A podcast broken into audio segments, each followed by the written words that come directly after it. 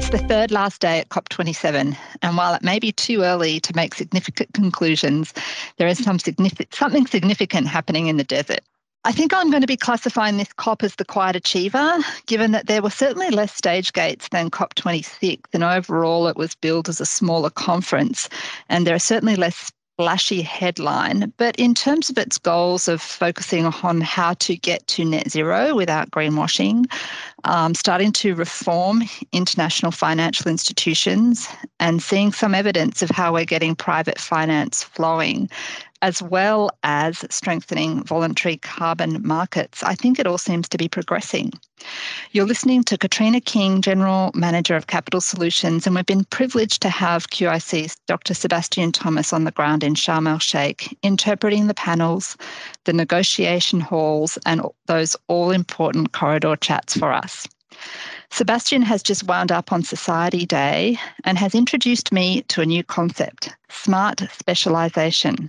Hey, Sebastian. Hey, Katrina. How are you? Good. Can you unpack this new alliteration for me? Smart specialisation and its context for climate change. Sure.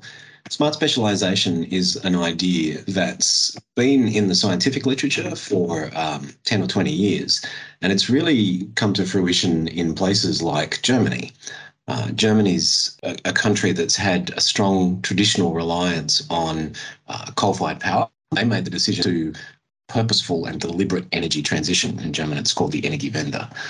So the idea of smart specialization is that rather than allowing things to progress unevenly or randomly or chaotically, uh, you look around and say, well, what have we got? What's our traditional uh, industrial base or uh, existing skill set?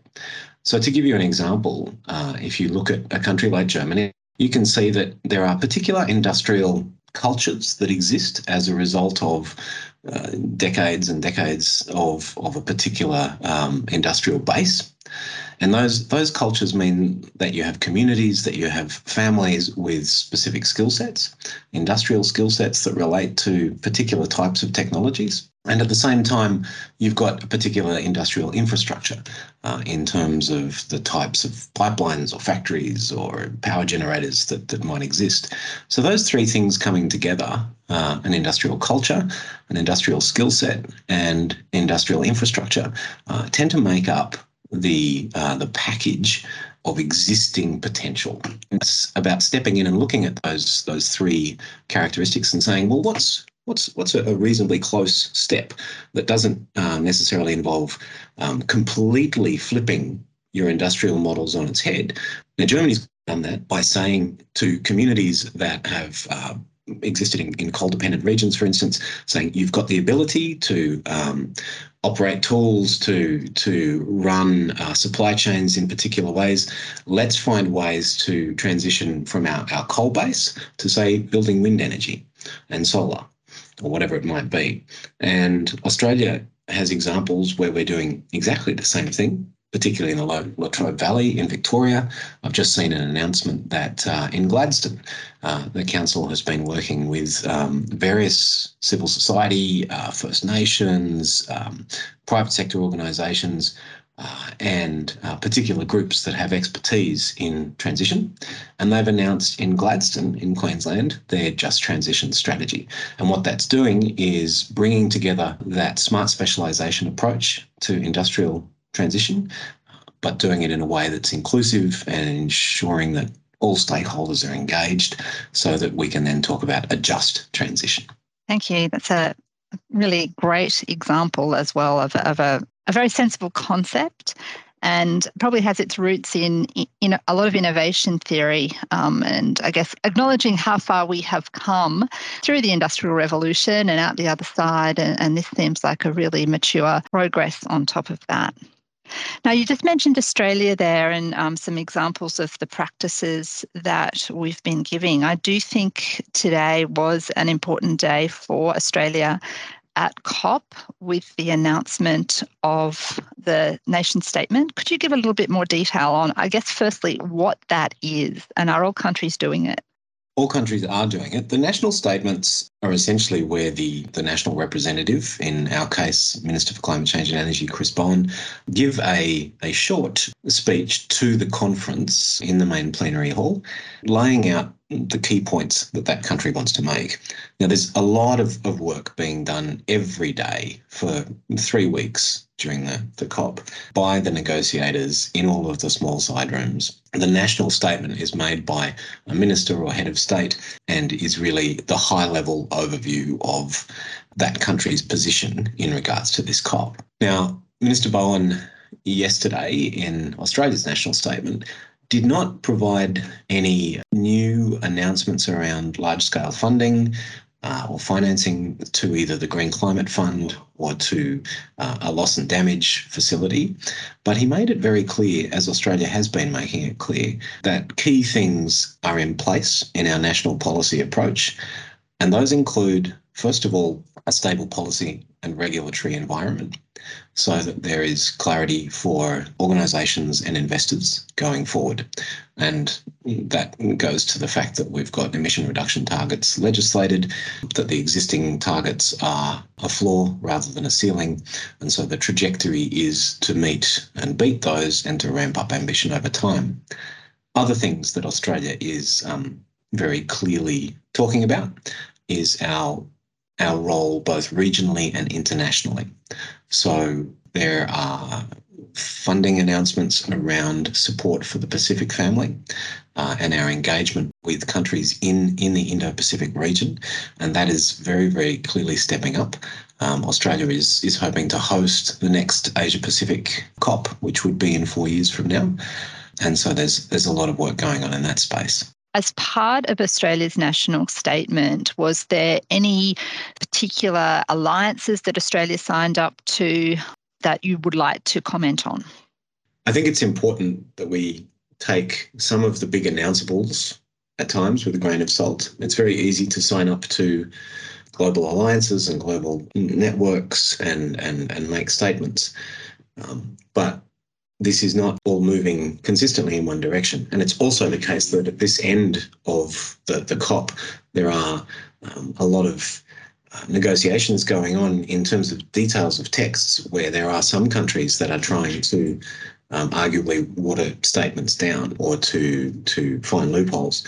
Now, it's it's really pleasing to see that Australia is is not taking that kind of position in many respects. In fact, uh, John Kerry, the US climate change envoy, has asked Minister Bowen to step in and co-chair a particular work stream that is one of the more contentious at the moment, which is around providing finance for loss and damage to developing countries. Those countries that are suffering or have suffered most from the impacts of climate change and yet have had the least historical responsibility for it.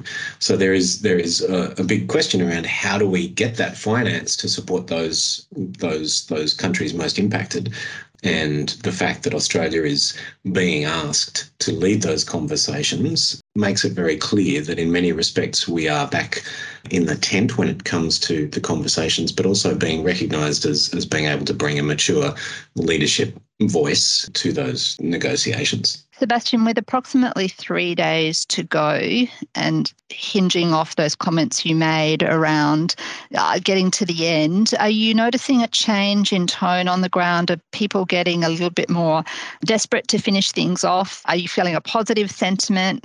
What are your predictions for those final three days at this point? That's a great question, Katrina. I'm going to spend today and tomorrow, I guess, listening as closely as I can to some of the details of the negotiations, because as we've said, in many ways, this is the pointy end. My feeling is that there have been some really positive outcomes in the wider circle of non government participants. So the business and industry, NGOs, the bingos, uh, the the youth groups, the the civil society groups. There's there's there's a lot that's been positive and some really good, I, think, new partnerships and and clear indications of of great work happening in all kinds of places. Thank you. You're listening to Katrina King, and I have been speaking to Dr. Sebastian Thomas at COP27. Thank you, Sebastian. We've learnt today a little bit about Australia's national statement and what that means, the alliances that potentially could come from that. But I think also importantly, you gave us a little bit of a a terminology for a new framework and perhaps a blueprint for industry and investors to think about in terms of smart specialization. And I like that idea of leaning on current cultures, skill sets, and infrastructure to take the existing potential that countries have, particularly Australia with fossil fuel mining, to take those learnings and become more inclusive as we uh, pivot to more renewables. It wouldn't be a COP27 podcast without me asking you what your fun fact for the day was. sure. Well, I've got a few, but um, I know that uh, one thing that I found surprising was that the pyramids used to be white. And I think that's um, that surprised and fascinated me when uh, when I, I read that when the pyramids and the Sphinx were originally built, they were covered with a limestone paste, ah. so effectively like a chalk cement. And so when the pyramids and and the Sphinx were originally built, were these bright white shining extraordinary wonders out there in the in the desert and so if you try to imagine our view of them now and then color them a perfect white uh, render uh, and imagine what that would be like. I think that's a powerful image. And I found out as well that the Egyptians were the first to to have a 12 month calendar. Uh, well before the Romans uh, turned around and did this, the Egyptians used to have uh, a 12 month calendar, 30 days in every month. And for the last five days every year, the Egyptians just had a long party. And I think that's a great way to do things. well, hopefully, post um, post the next three days of COP, you'll you'll get some downtime yourself. Um, it's been fascinating to hear from you today, and we look forward to talking to you tomorrow. Thank you. Thanks so much, Katrina.